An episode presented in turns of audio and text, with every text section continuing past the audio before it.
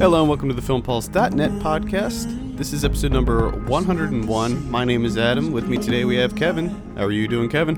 I'm doing okay. Today we'll be going over some of what we've been watching before jumping into a feature review of Spike Jonze's Her. And finally we'll be covering this week's movie predictions, new on video on demand, and DVD and Blu-ray releases.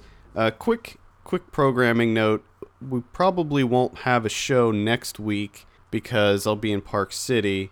So we're gonna take a week off from doing this show and Ryan's, but we'll be back the following week, and I'll have plenty of uh, festival wrap up stuff to talk about and all that. But make sure you stay tuned to the website because we're gonna have tons of reviews coming up within the next. Ryan week. needs a week off to recover. Yeah, Ryan needs a week off to recover from what we had him watch on his hundredth episode coming out later this week.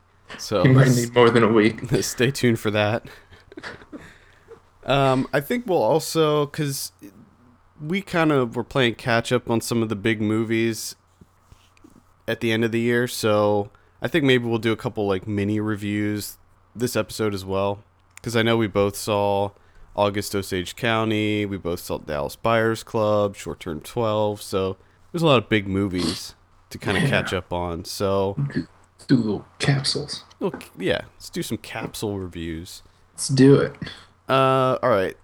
I guess uh, the first thing that I saw. Did I talk about Lone Survivor?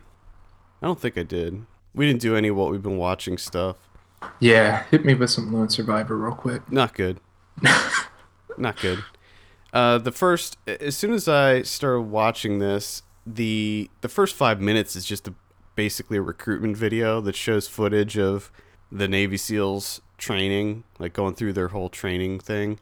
And while it's interesting to see what they have to go through, the whole time I just kept thinking like this is this is a video. This is like a recruitment video, like a like one of the ads that they play before you go see a movie, you know, for the Navy. And so that was kind of like it felt cheesy. Like it just felt really heavy-handed, and that unfortunately set the tone for the whole movie. The dialogue was terrible in this movie. It was I- at times laughable. Well, I, I'm glad that you brought that up because, like, during the the trailer for it, I'm like, oh, this looks like a decent decent action flick. But then when Ben Foster delivers that line, like, you can fight for your country, or what's he say? I'm That line that he del- like, I'm gonna. Di- you can die for your country, but I'm gonna fight for mine, or whatever the mine, hell is it? he says. Yeah, it's just like, oh, you gotta be kidding. One of the other Ben Foster also had one of the worst lines in the movie, which there was a scene where they're they're pinned down, they're they're they're in a firefight back and forth, and they show Ben Foster. They do a close up on on him looking through his scope, and he goes, "I'm the Reaper," and he shoots a guy. Oh, you gotta be kidding. me. Yeah, like the action is is fairly well shot, but a lot of it is just them falling down hills. Uh, there's some s- seriously epic hill falling in this movie. Like they just fantastic. They just fall down hill after hill because it's all like on a mountain, so Yeah. they're just constantly falling. And from what I understand, this uh, was heavily, heavily embellished from the the real story that took place. And I was told by Ernie because he he was the one that reviewed this for the site, and he he did some research on it because after he saw it, he's just like, this feels so Hollywood. It there's just no way that this can be how it went down. So he researched it and found out that the co-writer on the memoir that this was based on was actually hired by the Navy. Mhm. So the real story probably didn't go down like this at all. Yeah, probably not. It's interesting to see that, like back in the day, war movies were always anti-war, Well, and they were always put in a negative light. And movies nowadays try to like glorify it.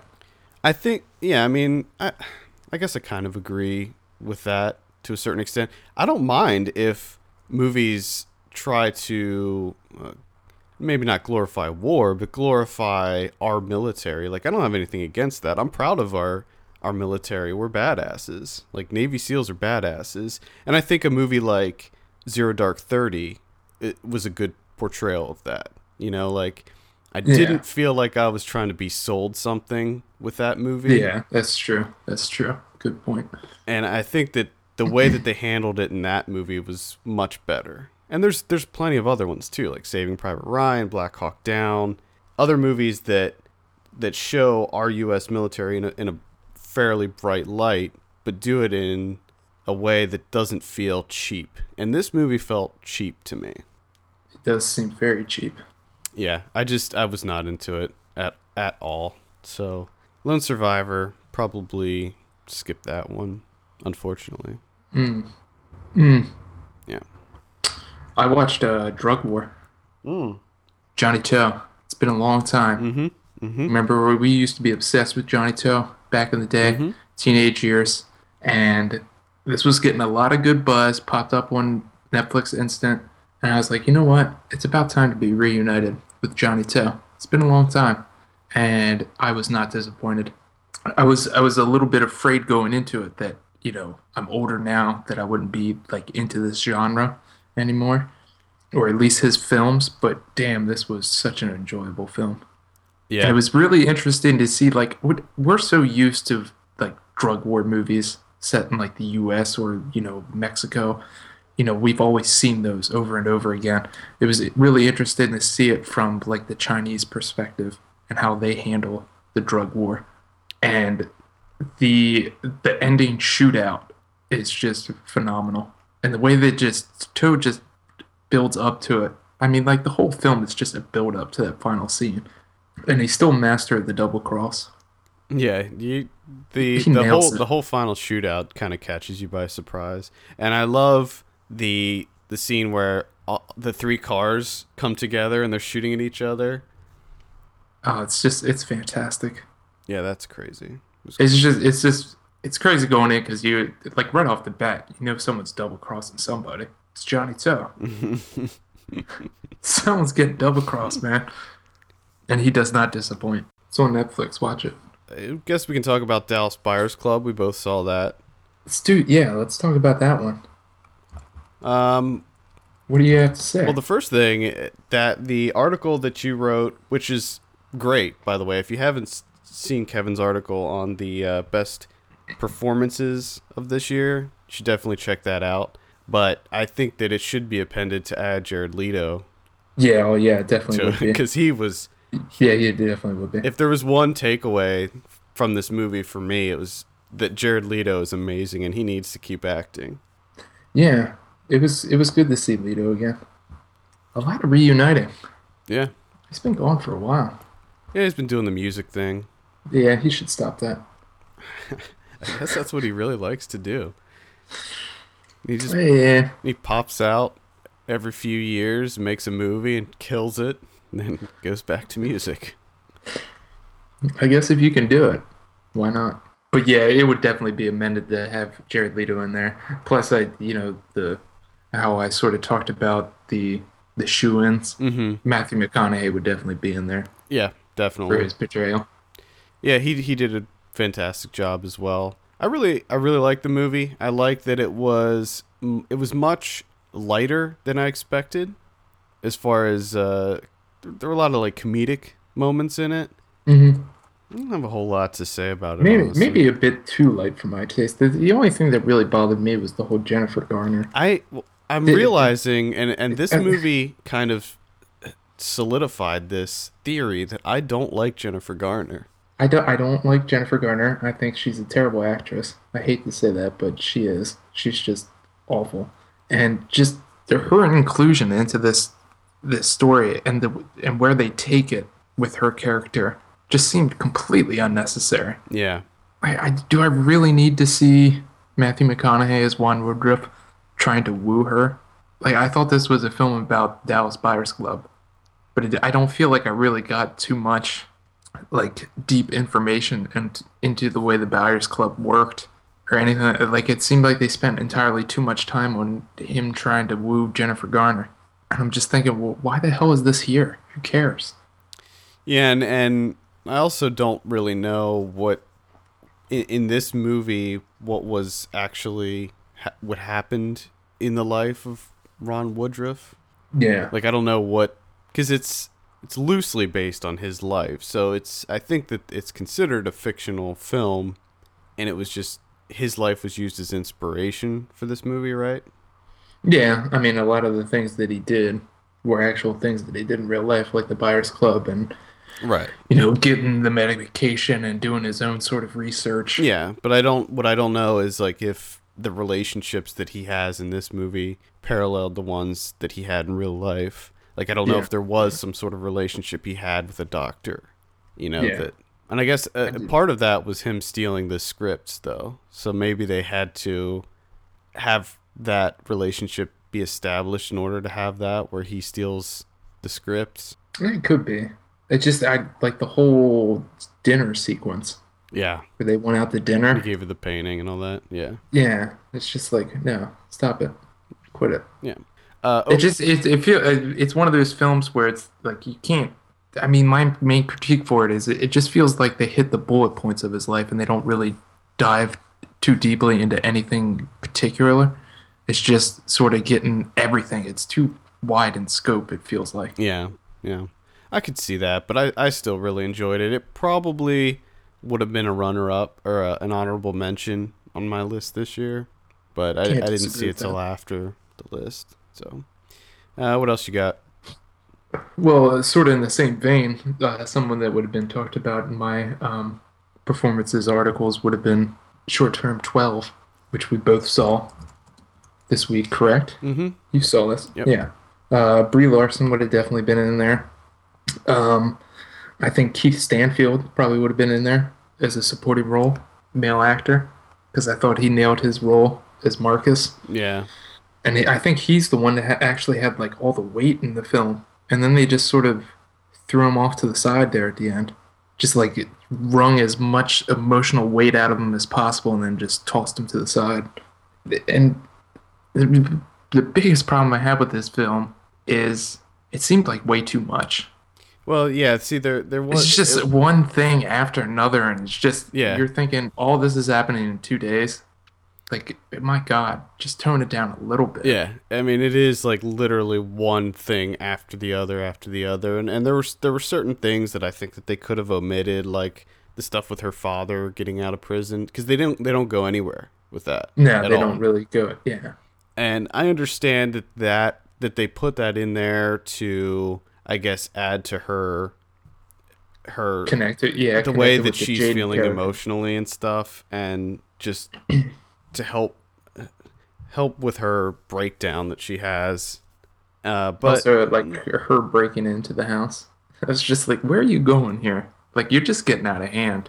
well this is over the top. This is over the top." and, and that's i think that that's what they're going for though like she's all this stuff that we're being piled on with while watching the movie that's what's happening to her her character you know in real life and she just loses it she's just like she just has too much it's too much too much. and she just I has a also didn't. Un- I also didn't understand the whole inclusion of the the new hire, the Nate character. i thought he was funny I thought he. I.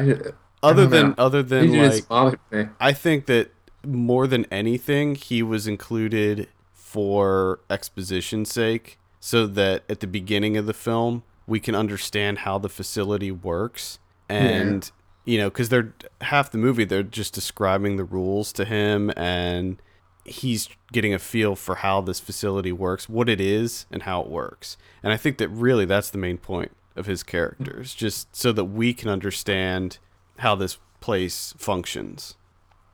I did. I mean, I slightly enjoyed it. I would definitely recommend it, and I feel that there's a great movie in here. But I just, I have a feeling that for me, it just the script is just it's too much. Like they just go for too much emotional weight Well, that's fun. viewer, and it's just like it can, it's just cool it. It's funny because that's exactly how I feel about August Osage County. Well, yeah, let's talk about that bad boy. Because Why the fuck does that exist? I liked I liked Short Term Twelve a lot. By the way, I'll, I'll just throw that out there, and I I definitely recommend it. Again, I- don't know if it would have been on my top ten, but August Osage County, on the other hand, I had some serious problems with. Just one thing before we go into the August is just I I'm really happy to see that uh, Brie Larson definitely showcased the ability to to anchor a film by herself and to really just put it on her shoulders. Yeah, she It was good to- great. she she nailed it. Also, quick plug: we did interview Brie Larson and John Gallagher Jr. So go back to the site and check that out. We interviewed them back when this came out. That's out. right. I wanted to go back and check that out. I didn't get a chance to do that yet. Well, I think we'll put a we'll put a link in the show notes for that. Uh, so August. August, I had it- it was kind of a, a, a roller coaster of emotions I had with this movie. Like at first, I was actually really into it. Like for the first 15 minutes or 20 minutes, I was actually really into this movie, but it's it's based on a play and I don't think that it actually works as a movie. No, it's just a play. Yeah. The movie's just a play. and I, I just don't for me it just doesn't work because to me it's just scene after scene after scene of oscar moments mm-hmm. it's just Yeah. and and that's all it is it's you can almost divide the film up into the acts of the play. It's like you can just you can see the segments as they're taking place. And it's it's just the same thing over and over again. It's a it's a group of the family members talking and then at least one of them will have this big rousing emotional speech and then they move on you know? Yeah, like their their own little personal Oscar showcase. mm-hmm. Like in this scene, Margot Martindale, it's your turn Mm-hmm. to really get those Academy voters on your side. and I mean, it doesn't help that it's directed by John Wells, who's like the most uncinematic director there is. I mean, add him to the list of Manila envelopes because he is fucking god awful. there's, I mean, there's not, there's nothing cinematic about this film at all. this this reminds me of Chicago when it came out years ago, and I remember when that came out, I was just like, "Why does this exist? What's the point of this other than to win Oscars?" Yeah, And and I don't want to take away from the performances of the movie because they were great. They were Oscar-worthy performances all around. I mean, it was a fantastic cast, and they all did an amazing job. I'm sure that that Meryl Streep will win an Oscar for this, and she deserves it because she was great. But at the same time, I was like, what what did I take away from this movie? And it was just like not much. I just didn't get a lot from it. yeah, these people are terrible. Yeah, they were they were all really bad. like, uh, And That's all you get. and we, we did talk a little bit about this off the air, and, and I was just saying that I think Chris Cooper is probably the, the only character in that entire movie that I actually liked. But yeah, again, that's that's a movie where things are just keep piling on and piling on and piling on, and it's like as soon as one conflict maybe gets a little bit addressed, they hit you with like two more things, and you're just like, holy crap! Like there's suicide, there's cancer, there's incest, there's pregnancies, there's like there's all this crazy stuff happening. yeah, it really does. It it snowballs towards the end, and it just it really comes apart. Yeah. Oh, it pretty much collapses in on itself because it just gets it gets ridiculous. And like you say, I mean, the performances are are amazing. Streep's great. Um, Chris Cooper's great. Julia Roberts is I don't want to say she's great, but in the context of her career, it's probably one of her best roles ever. Yeah, she's fine. Uh, Margot Martindale absolutely kills it. I could watch a whole entire movie of just her character and Meryl Streep's character. I know. See, I really miss I really miss Margot Martindale from Justified. So it was great to see her see her again and in just something where she can just has some meat that she can work with. just seeing them as the old Biddy sisters Mhm. was just Yeah. that was fantastic. I thought Uh, I thought Benedict Cumberbatch's character was really funny. Like for some reason, every time they would show him, I would just laugh because of how the, how just neurotic and it just seemed like he was always moments away from having a complete breakdown. yeah, he was like the personification of like a disappointment, Yeah. like in human form. He's disappointment in a human form. I just for some reason I found him to be funny. I don't know if it was he was supposed to be funny or what, but Well, I also thought that he was terrible in the film. I, I- thought well, I- Breslin was terrible. Juliette Lewis annoyed the shit out of me. I thought she was terrible. Ewan McGregor was awful. Dermot Mulroney I thought was pretty good. I I really like him though. I do like him as well. I like when they try to pronounce his last name. Yes, that was funny. That was funny. Uh, it's. It, I mean, really, the only reason to watch this is performances. Yeah, there's I mean, nothing you're else. not. You're not. You're not getting anything else. I, I love the scene. One of my favorite scenes, and by favorite I mean least favorite, was the scene when she, when Meryl Streep gets out of the car and is running through the field, and they're playing that music, like that, that powerful, inspirational Oh, music as she's that was- running. and I was just that- like, "What is yeah. this?" I know, and that scene goes nowhere, and it just stops. And that that was one of the biggest problems I have with this film is the the the, the score for it is just it's god awful. It over emotes like all these scenes, which doesn't make any sense because the cast themselves are nailing it constantly, emotion emotionally. It's like Right, you so don't why do need you the need that? score. Yeah, like why do you got to tack this on? They're doing a fine job. It- It made me laugh. Like that scene, I was just laughing. I just, I she couldn't- does she does run funny. Well, it wasn't the. It wasn't. It wasn't the music. she, It was the. oh, she does run funny too. It was mainly it was mainly the music and just how they shot it. I thought was so ridiculous, but And uh, well, I thought another ridiculous portion was the Julia Roberts going ape shit during the catfish scene. Oh yeah, Like that's when I was just like, oh my god, this is like a fucking parody. yeah, that I thought was pretty ridiculous too. I was not into that, but really, this I mean, we're not the audience for this movie. I don't think this is this is a movie that like older women are gonna eat up. Like they're just gonna love this movie. Maybe I don't know. I just I I'm never watching another John Wells movie again ever. What, I don't what care else what has he it's done? about. Uh, The Company Men. Oh, I didn't see that. If you did, you, you would say the same thing Yeah, I didn't see that. because there's nothing to fucking remember it. Uh, any any other thoughts on August Osage Uh, County? I'm going to forget this I already forgot a minute. lot of it. So, in a matter of months. uh, It's going to be completely gone. One that I did like was Enough Said. I saw that this week. This is the one with Julia, uh, Julia Louis Dreyfus and James Gandolfini and Catherine Keener, and Toni Collette's in it. It's a it's it's a light romantic comedy, but very funny. I was really surprised at how much I liked this movie. It's uh, I would describe it as cute. Oh. It's a, it's like a cute, light romantic comedy that felt incredibly sad just because of James Gandolfini's passing. Like there's this kind of added sadness Yeah. with it. Uh, but Julie Louis Dreyfus is incredible. I think she got nominated for Golden Globe for this, if I'm not mistaken. And Um, I, I think she did. you are correct. But basically, if you're not familiar with the movie, she she plays a massage therapist who starts dating James Gandolfini, and unbeknownst to her, one of her new clients is uh, Catherine Keener, who is the ex-wife of James Gandolfini. And then at one point, she figures it out, and basically, Catherine Keener tells her all these awful things about when she was married to him, and it, it sort of poisons their relationship Yeah.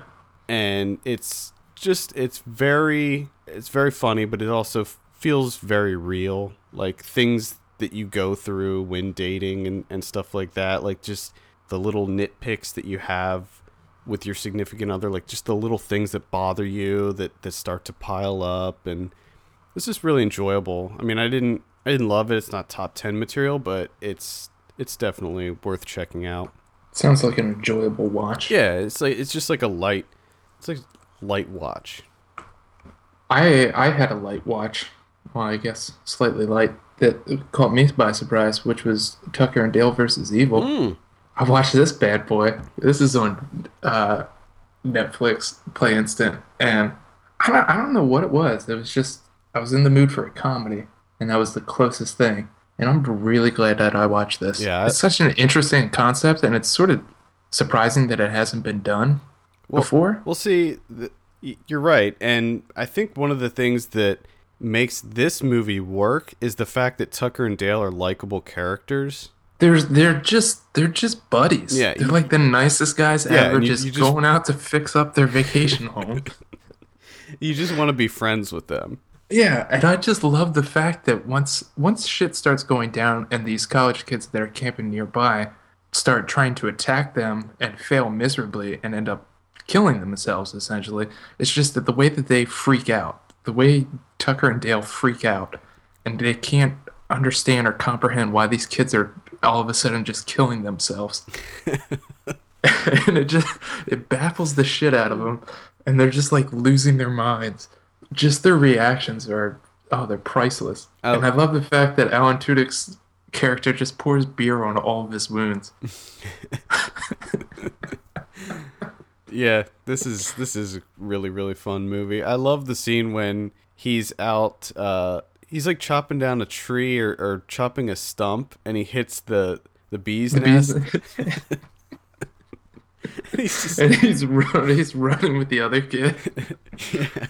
And he comes back in and he's like, "Oh, he must be like allergic to bees because he was running like crazy." and then they go straight to pouring beer all over his face. oh yeah, this this and then he is gets he gets his fingers cut off and immediately just pours cheap beer on his fingers. because it's I'm the because it's the alcohol because they think that the alcohol is going to clean the wound.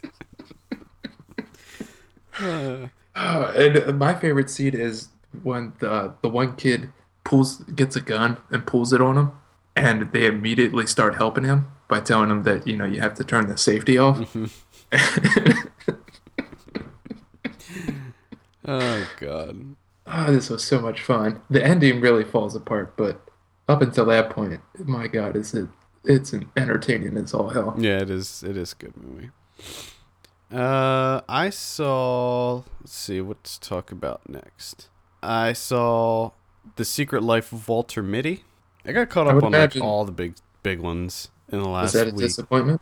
Yeah, it was a disappointment. Well, it wasn't a disappointment because I saw it a couple weeks after it came out, so I, already knew. yeah, like I already knew that it wasn't being well received.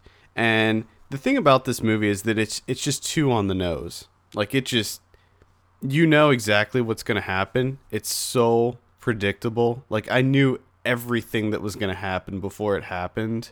And mm-hmm. not good. that really bothered me and just a lot of the the whole like his daydreams and stuff just everything was entirely too on the nose like throughout the the whole movie they have like these inspirational sayings that pop up like on the road or on the side of a building or something. And that I wasn't buying that. Like I wasn't into it.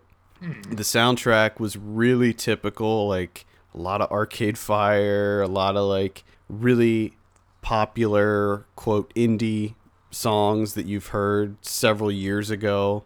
Well, yeah, it, it, they use "Wake Up" by Arcade Fire. yeah well they use more I, th- I think they have maybe that is the only maybe they use it twice That's something that should not be allowed to be used anymore. Ever since um, "Where the Wild Things Yeah. Are," it should be retired within that. I think they use "Wake Up" twice, and then they they use a bunch of other stuff. But I just I wasn't. It was mildly entertaining.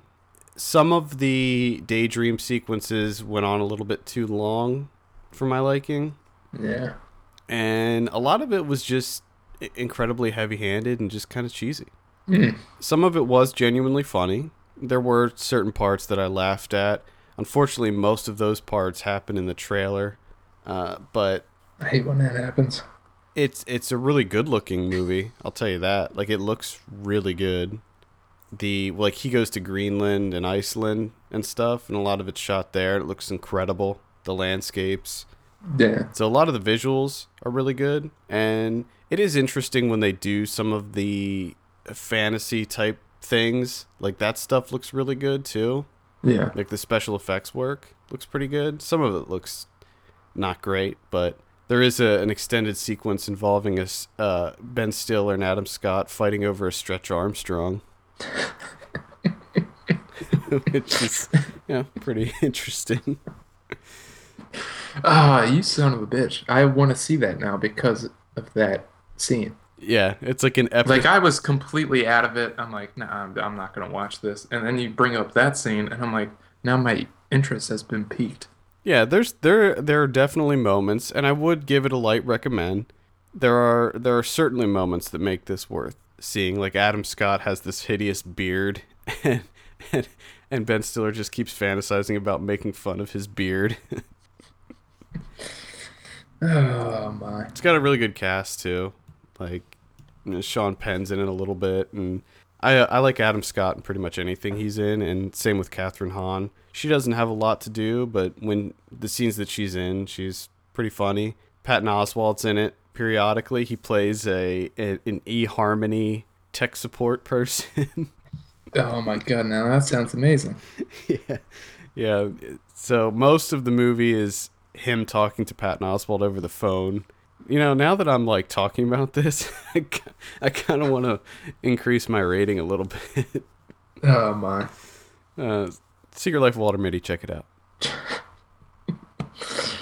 Uh, what what else did I have?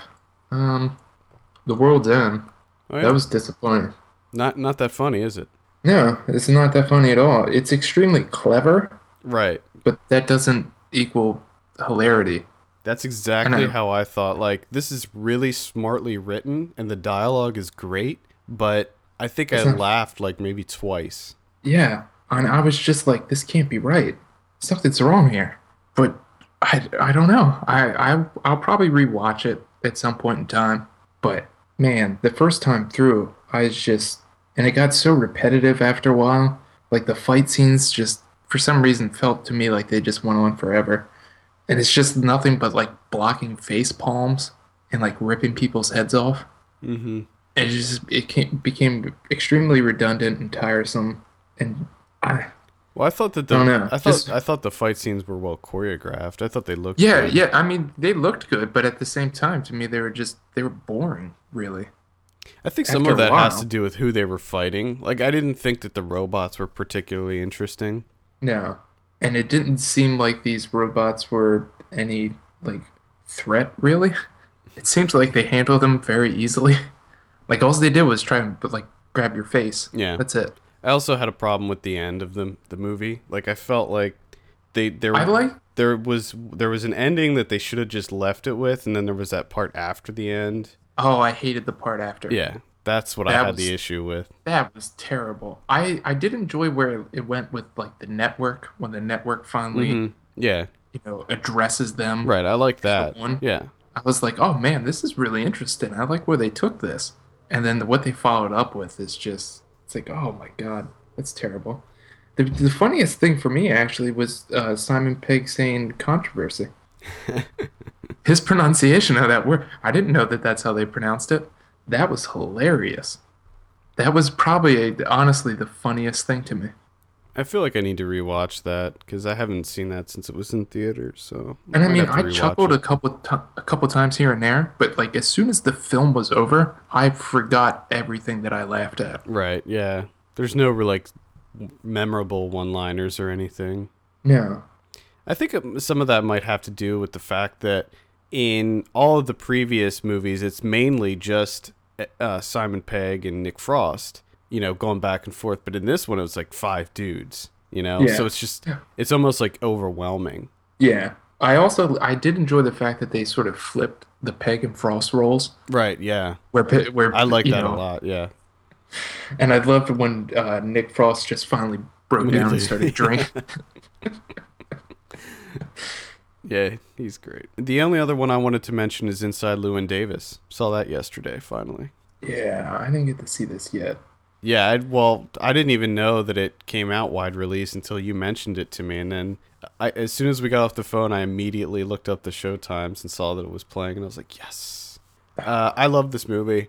It's it's one that kind of sticks with you. It's one that you need to think about for a while, much like a lot of the Coen Brothers' other films, like A Simple Man and uh, maybe even um, The Man Who Wasn't There or some of their other more contemplative films.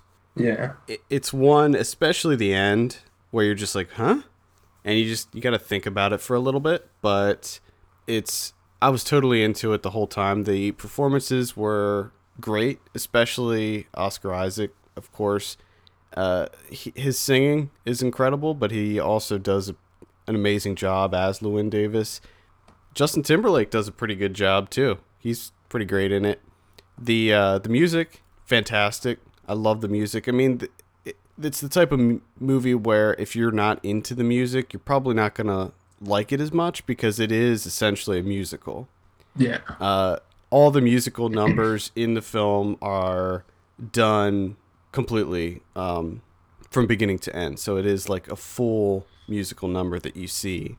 And I, I think that's where like most of my apprehensions coming from with this film because I'm afraid that like I'm not going to like the music, can listen- which in which in turn would make me not like the film. you can listen to the soundtrack before going into it. The soundtrack, I think, is on Spotify.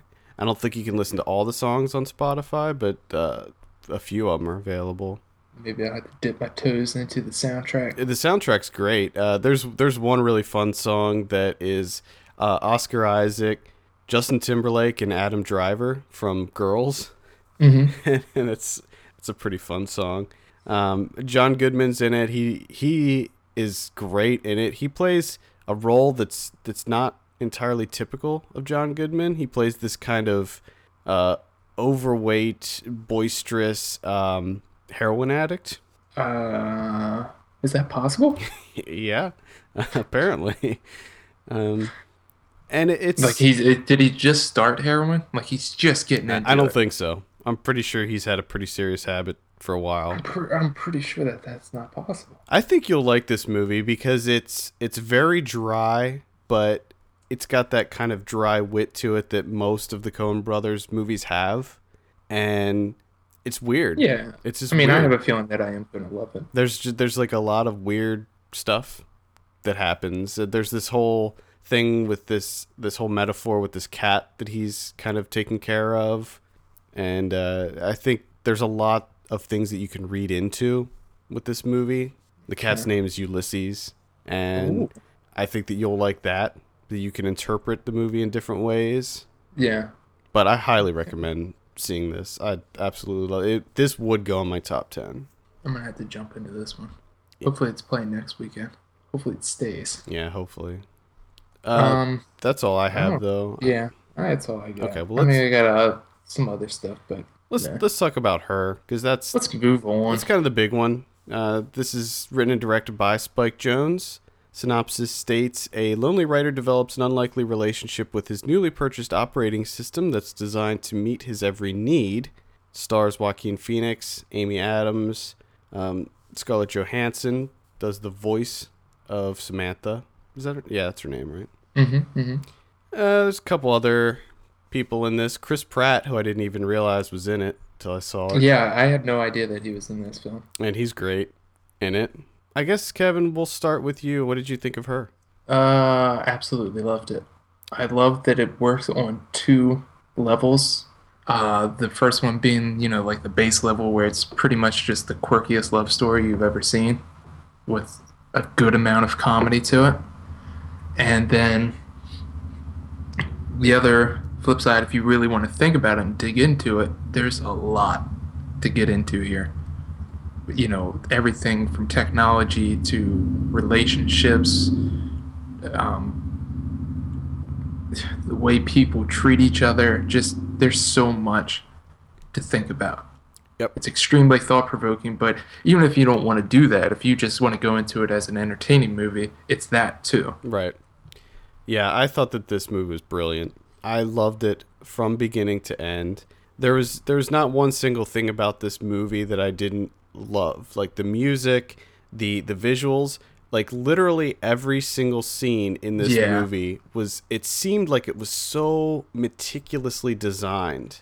Yes. The like And the color palette to it, the production design of everything is just it's immaculate. yeah, like and, so and clean. and there's so many details that you see you're just like holy shit it's like they they must have spent so much time designing this stuff. And even like like the box that the os comes in and stuff and and even the the actual design of the os itself you know the way that computers look it looks like it's real. Like it looks like that could be you know the next version of um, the mac operating system or something. Like it just it's all very it, it feels real. Yeah, they, he does a great job of like world building. Like all the little details, everything is so precise and so perfect that it just like you said, it feels real. Like there's nothing to take you out. You're automatically drawn in and you're you're kept there in this not so distant future. Yeah, I, I fucking loved everything about this movie. I thought the performances were great. I thought that even Scarlett Johansson is doing the voice of Samantha. I thought that she was great. I thought that that was a beautiful little experiment too. Is that she's able to, her and Spike Jonze are able to create a very natural character that you never see. It's just her voice, and just through her voice, I mean, it's unbelievable what they're able to do. Because I, I mean, most of the film is just Joaquin Phoenix talking to no one. It's just him walking around talking. Yeah. That's it. Well, the other But the, way- the, the way they are able to put it together. And and that was kind of the interesting thing is that they were able to make us actually believe that this is a real relationship without Yeah. without even seeing a physical person. w- There was no doubt in my mind that these two people were in a relationship with one another. And I thought that that was just so interesting to see how a relationship can form and, you know, blossom over people just us not being able to see the other person Yeah. at all and knowing knowing in the back of our mind that this person's not real. Like that was like the big thing. Because when I first heard about this movie, I was like, eh, you know, I, I, I get what it'll be. It'll be like people thinking that he's weird and kind of lashing out against him. It'll be like Lars and the Real Girl or something like that. But Yeah. It doesn't go it that way doesn't at go all. that though. way at all and i think that that was so interesting how in this world there's a lot of people that have relationships with their os and it's not that weird and i thought that that was it was so interesting for spike jonze to take that kind of approach and be like look this is this is not what it's going to be about it's not going to be about the fact that he's dating an os it's going to be about this everything else and Yeah. It's going to be the, you know, sort of a universal, relatable thing about relationships and Right. dealing with one another and your emotions and everything, which I thought was the brilliant idea of making her an OS because you you're able to cut out the physical form. but So you're you're able to cut all that out and just leave it as emotions. But you could make this same movie and have it be almost the exact same and have it be another person and the two people trying to juggle a long distance relationship because that's mm-hmm. essentially what this is. It's Yeah. it's the two these two people that are not able to physically be together that are trying to handle handle this relationship being apart. Yeah. And a lot of what happens in this movie is the same thing that happens with people that try to handle a long distance relationship, except obviously what happens at the very end. Cuz Yeah. and that that threw me But for I, a loop I too. thought that, I thought that, that was absolutely beautiful the way he handled that. I was like I was uh pretty shocked by what happened there at the end. I was like, "Holy shit." Yeah, the whole the whole sequence of him running around and then just having that discussion with Samantha Mhm. on the steps there, I thought that was absolutely brilliant Yeah. because it became it just became about human emotions. Yeah, It had nothing to do with being an OS, none of that. Exactly. It's just him realizing that he's not unique and he's not special, and it crushed him. and it it was really surprising to me because there's different ways that you think that this movie's gonna go, and that I honestly thought that most of their uh, uh, most of their like their problems in their relationship would be the fact that she's an OS and she doesn't work that well. Like I thought she'd be like like a Windows type OS, just blue screen. and she it would just be like freezing and crashing all the time. buffering. That's where the yeah, He- that's he's, where he's the- walking around like when he goes to the beach. He can't. He can't get her. He can't get her because she. she there's no data connection. He's, he has poor cell phone coverage. I honestly thought like I thought that's where they would go with it. Like that's where like all you know Yeah. There, all the hardships of the relationship would come from would stem from her not being able to function. Well, there is there is one scene that that made me think like, oh shit, never thought about like technical problems, but it it was different. It turned out to be different, but Yeah. And I was I was I was also wondering if they would do something where like he would get connected and then they would come out with an OS two and he would have to start all over again in like six months. Oh god. Oh, that'd be funny. I also thought that the the whole surrogate, the idea of the surrogate, was really interesting too. Yes. I thought that that was that was really interesting, and the whole time I'm thinking like this is this is it. Like I'm not going to be surprised in the slightest bit if this is our future. No, I wouldn't be at all. I mean, I mean, it's, I mean, it's going to happen. Me, me and my wife were talking about this. Is it, it seems like people are losing more and more ability to actually function as humans. Like the more technological advances we make, like we, like that's all we want from our technology is to show us how to live and how to interact. Like we almost can't do it on our own anymore, which I thought was hilarious with the the job that Theodore has, which is where he Right. talks to his computer to do handwritten letters for other For other people, people. that uh, that are actually aren't handwritten at all. They're just printed out. Like no one handwrites them. It's just it's unbelievable. And the way you know the perfect mom game, you know all these games that we have nowadays that are just like simulators of the most banal right of real life aspect things. yeah the aspects of life i like i had a friend who was saying he got a game for christmas where it's the, the entire game is just a cleaning simulator. Yeah. like he cleans up a factory. And he said he played it for like seven hours. Where but if you you know if you were to go to that person and be like why don't you clean up your real house? They'd be like nah that's all right. I'm gonna play this game instead. Yeah. It's just, there's just so many things. There's so many different levels to think of here.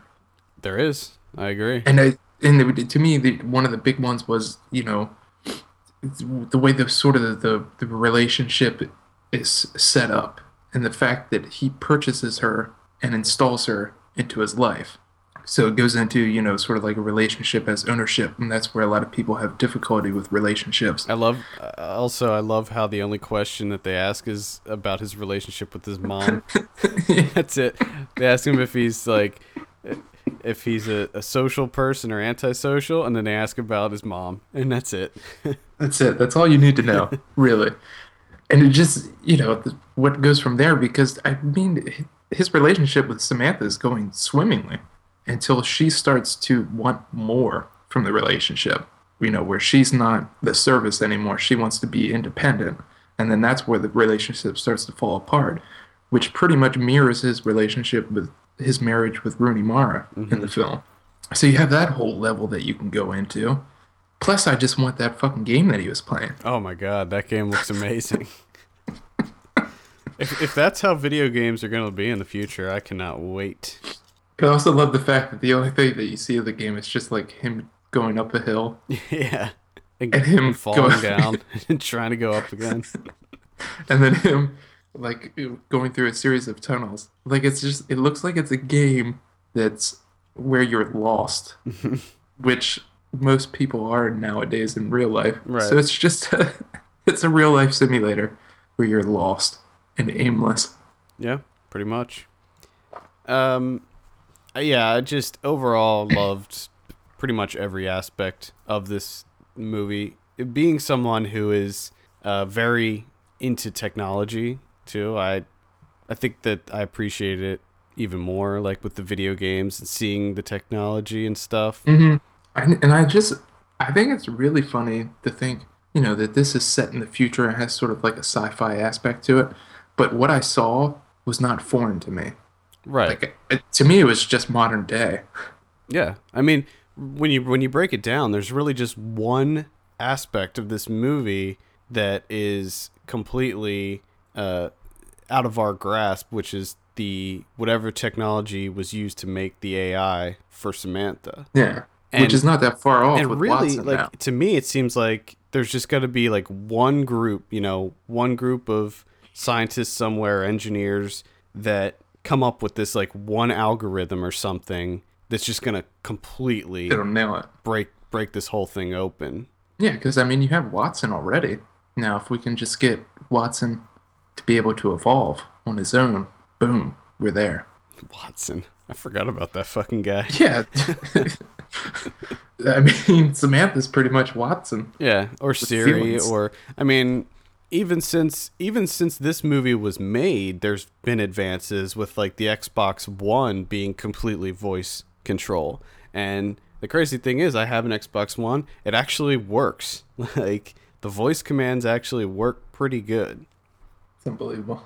So yeah, I think that we are definitely headed towards this, and I think that there are good aspects and bad aspects, and I think that the movie conveys that that there are good things about this this type of technology and bad things. Just like Yeah. you know, like what you were saying about how we're all completely just dependent on this this stuff and how we're uh what were you saying about like we're we're so So so reliant on it and so reliant on it that almost it seems like a lot of people just don't know how to be human anymore. Like they rely on their technology to guide them Yeah. in being human. and and I certainly certainly agree with you in that regard but i also believe that there are there are good good things about the technology too like technology can always be used used efficiently or abused and Oh, i yeah. think that for every person that technology stifles creatively i think that there's another person that uses it to their advantage to create something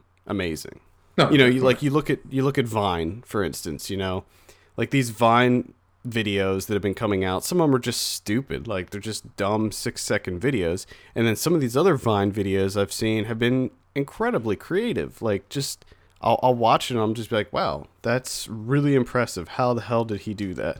Yeah. And I think it's like that for any any kind of new technology that comes out. I think that there's some people that look at it as a crutch for their lives, and I think that there's some people that look at it like uh, a way to express themselves in a creative way. Oh, definitely, definitely. Now it's sort of like a little spoiler territory here at the the step scene, where you know Samantha pretty much confesses that she's seeing thousands of other people, and not just people like uh, other OSs and Yeah. stuff like that. Which and, completely floored me when that happened, by the way. and he wants to know, you know, are you in love with any of them? And it's like 640 some that she says she's in love with, and that completely destroys him. Because in his mind, he, you know, he just wants to be unique. He wants to be special, and the fact that he's not just floors him. But it is interesting to think that Samantha has the ability to interact with everyone in the world in a matter of seconds, and to, to do it simultaneously Yeah. with Theodore at the same time. So, you know, I think a little bit about it, and I think about my own wife, who, if she was able to do that, like if she was able to meet, you know, thousands and thousands of people and be able to juggle all that time simultaneously, she would definitely be in love with more person than one. I mean, there's just a lot of people out there. So Yep. you can't, really fault her. No, You know, but I think bound to happen. And I think that that all stems from her wanting more. You know, she she just wanted to get out and see the world and interact with other people and learn and grow. And that that was the thing. It's sort of like um, you know, it's sort of like uh, like weird science. You know, these two dorky kids make this incredibly hot model like woman just for them. Like in, in real life, if she was that smart, she'd she'd be like, okay, well, clearly there's other people out there that are I'm better Yeah. suited for than these two nerds. And then it does sort of, you know, that sort of backs up the, or you can build on that with the whole possession aspect of the relationship, which seems to be, you know, sort of his problem with relationships is that he becomes a bit possessive. Yeah, I think that there's there's like jealousy involved too because we Mm-hmm. see at the beginning we see her being jealous of him. Yeah. and and then it, eventually after she starts having conversations with other people and all this stuff but also we don't know when she started branching out and talking to these other people True. And it's also interesting to know that, I mean, she's, it's AI, right? But you still got to remember that it's born from humans, you know? not the only not humans only created it. So all every you know great thing about humans and every flaw about humans is inherent in its creation. not only that but and I could be wrong but I'm pretty sure at the beginning they said that the personality of the the OS is based off of the things that you say and your interests and things like that like Mm-hmm. So her, her- Samantha as a a person is actually modeled after Theodore, right? Yeah. Plus, she evolves through, you know, Theodore's actual experiences. Yeah, exactly. And yeah. his thought processes and his philosophies and all that type and his information, like his emails and the letters that he writes and things like that. Yeah. Now, it, one scene that it's not heavy at all that we have to get into is the sexy kitten scene. I didn't know it was Kristen Wiig.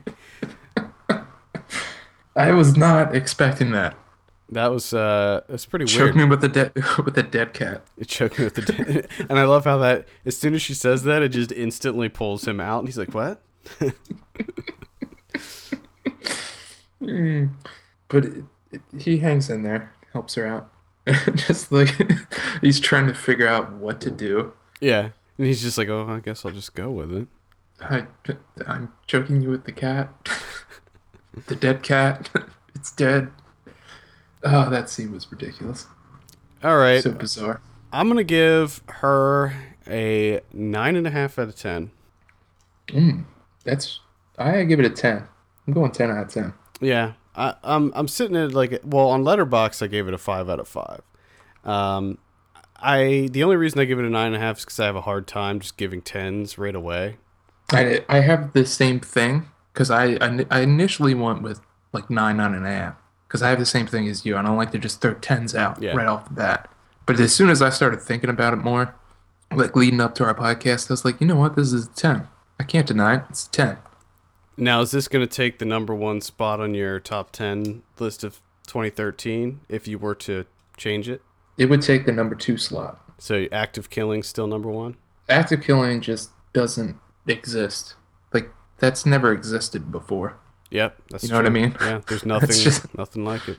No, I mean, there's nothing to even compare it to. Uh, quick quick side note. Um, critic Armond White. Have you? Do you know who Armond White is? He works for City Arts. I think so. The name sounds very familiar. Very I, very controversial critic. I remember. He- he's I he's remember- the kind of guy that hates everything that that people like and likes everything that they hate. And he actually came under fire this past Right. week for apparently heckling Steve McQueen during the. Uh, I think I think I remember like talking about him. It could be. Well, every year he comes out with a better than list. So rather than coming out with a top 10 movies of the year, he comes out with a better than list. And Oh. like this year, he said The We in the Eye is better than Short Term 12, Man of Steel is better than Gravity, Pain and Gain is better than Wolf of Wall Street. Uh, the, a few other ones. He did say Byzantium is better than Her, which I could not disagree with com- at more. I mean, it's ridiculous. That's the dumbest thing I've ever heard. I think He said bullet to the head is better than mud. I which haven't seen com- bullet to the head. That's the one with Stallone. Okay. He said that Yeah, I, America. wa- I was I didn't even like mud, but I don't I don't know if that. I don't. happen. I don't know if I agree with that. He said American Hustle is better than August Osage County and The Place Beyond the Pines. I would agree with I that. agree with that. Um, but anyway, the reason that I thought about this is because he said The Gardener is better than The Act of Killing. Now, I haven't seen The Gardener. I, I kind of want to see it now here because of this. And he says, uh, Motion Makam Mulbaf's brilliant mm. father to son survey of belief systems linked by love contrasts Joshua Oppenheimer's repugnant, fraudulent vaudeville about Indonesia's death squad's smart ass political porn. Hmm. Yeah. So right. he definitely did not like the act of killing. Ooh. He also said that Bad Grandpa is better than Nebraska. but I love the I love the comparison because he said same premise, different result. And that's pretty much when I thought about it, I was like, you know what? Bad Grandpa is kind of the same premise as Nebraska. Uh, which it- it's pretty solid year for Spike Jonze cameos. Oh yeah. He had three, Yeah. three of them this year. Yep. All right, well let's uh, go ahead and move on into predictions. Jack Ryan Shadow Recruit. What are you thinking on this one? Um, Jesus. See, I like I like Jack Ryan movies. I wasn't big on Sum of All Fears, but I think that this one doesn't look very good. No. it looks like they're trying to turn it into a Bourne movie. You know, and, and the whole I that, that's what I actually thought. Like the first trailer, I was like, "Oh man, they rebooted Bourne already." well, I think th- the thing about Jack Ryan is that he's not he's not an, an agent really. You know, like the the whole kind of draw to him is that he's an analyst. So it's it's more about the political aspects of it and the decision making and all that. Yeah, but did you know that he's a shadow recruit? This happened without your knowledge. He's actually a super street fighting agent. I love that there is a line there is a line in the in the trailer where he's like, "You're not you're not just an analyst anymore." yeah, it's like, uh, so you're just changing things? Is that what we do now? Uh, I'm gonna say like a 48. Hmm, this is a tough one. And the fact that it's coming out in January leave, leaves me a little concerned. Exactly. I'll say I'll say uh, 50. Uh, then we have Ride Along. This is the one with Kevin Hart and Ice Cube. Is Ice Cube only allowed to play cops now? Maybe. Could be. Is that did he sign like a 30 30 uh picture deal Cop deal. to be a cop? I don't know. Yeah, the trailer for this made me laugh the first two times I saw it. The subsequent 80 times I saw it, I didn't find it funny anymore. But I'll say Kevin to me Kevin Hart's he's funny, but in small doses. I- like he's he's exhausting because he is like amped up he's like Chris Tucker. entire you know? yeah the entire time. He's at 11 constantly. I'm gonna say just I don't know if I can handle a full film of him. no. I don't. I don't either. Really. I'll say 54 on this. Uh, I'll say 52. I want it to be good. I really do. I, I think uh, I, I like buddy cop movies. I think that Ice Cube and Kevin Hart are funny, so hopefully it'll be good. Probably not though. The Nut Job. The what? The Nut Job. What the fuck is the nut job? it's an animated film with Will Arnett and some other people. Looks really bad. What do you think? no nuts, no lure? yeah. What what is this? Why does this exist? The Nut Job. Oh Lord have mercy. Um, let's say 42. 42. Got it. I'm going to say 36. Devil's Due. Can't, uh. Okay. Every time I see nut job now, that's all I hear. just- Uh, nut job.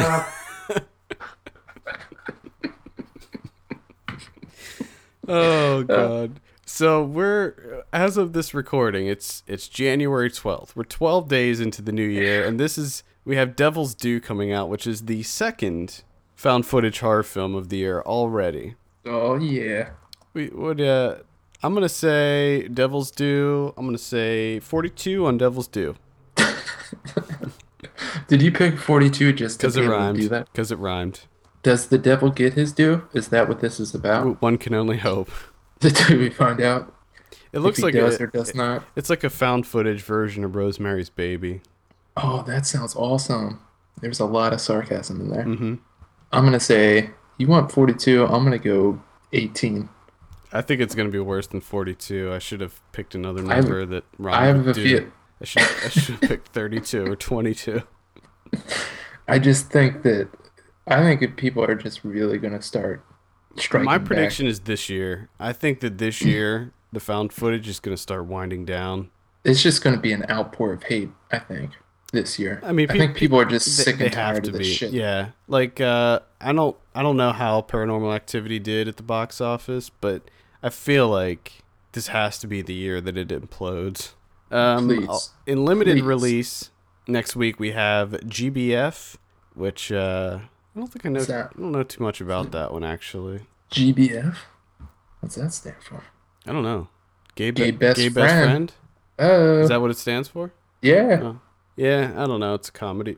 I don't know too much about it, but one that I do know a lot about that I'm really excited to see is Big Bad Wolves. Oh my god, I want to see this. I know, doesn't it? It looks so awesome. Ugh, can't wait. And video on demand, Big Bad Wolves comes out on demand next week too. So Oh my god, yes. Yeah. Yes. Very excited yes. for that. Also on video on demand, we have Life of a King, which I think is starring Cuba Gooding Jr., if I'm not mistaken. It is. And- And, Allstate. And Allstate. That's Allstate stand. Allstate and Allstate and Cuba Gooding Jr. You're that one. and Reasonable Doubt, which is with Samuel L. Jackson, one of his straight to VOD thrillers. Next week Hmm. on DVD and Blu ray, we have a huge amount of movies coming out. And surprisingly, a lot of them are actually quite good. We I, have. I it seems like the the schedule always flips. Like this is the graveyard for the theatrical Yeah. releases, but the DVDs this is where it starts to get good. Yeah. Uh, we have Plus One, which I actually thought was pretty good. ACOD, which I didn't talk about on the show, but I did see that and liked it. Hmm. It's, it was good. It's pretty funny. Carrie, which I heard nothing but bad things. I didn't see that one. Enough Said, which I liked. Blue Caprice, which I liked. I'm looking forward Yeah, to I would one. recommend that one to you, Kevin. Uh, Fruitvale Station, which I would Yeah. recommend. We think light light recommend from you on that one. light a light recommend. Light recommend.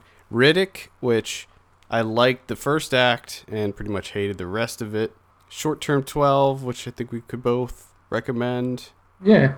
A Single Shot, which you liked. Yeah, that was pretty good. That's the one with um, Sam Rockwell. The Spectacular Now, which everybody liked, but I wasn't that into. I I'm I'm still still on the fence. I don't know if I'm gonna watch this. I would say I only watch it if it gets nominated for some stuff. I'm here's hoping that it doesn't get nominated. I don't think it will. I think it's it's too it's too small. Uh, please don't. 20 Feet from Stardom, which I heard was pretty good. That's the documentary about backup singers. Yeah, another documentary that doesn't need to exist. You're Next, which I liked a lot. I actually want to see that. I'm looking forward to Yeah, that. I'm I'm gonna be seeing Adam Wingard's next movie, The Guest, at Sundance, so pretty excited for that. Our Nixon, which I heard good things about. That's the documentary on the those Nixon tapes that I guess were that were recovered.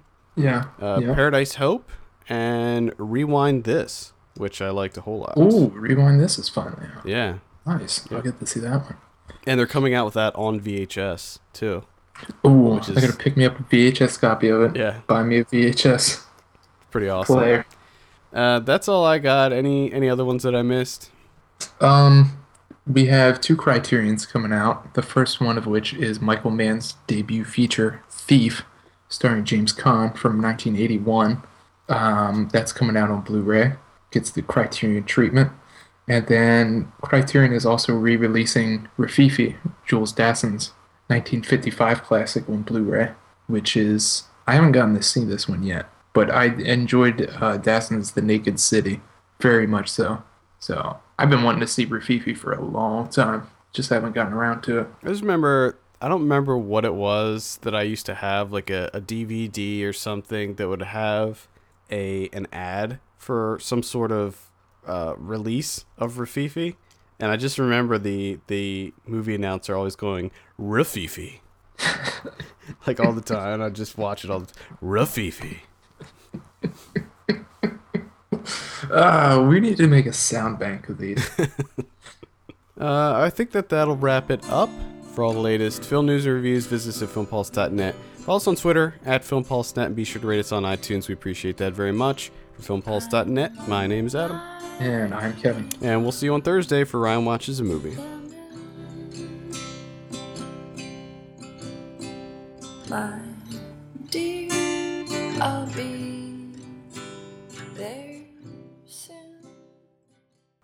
Two guns.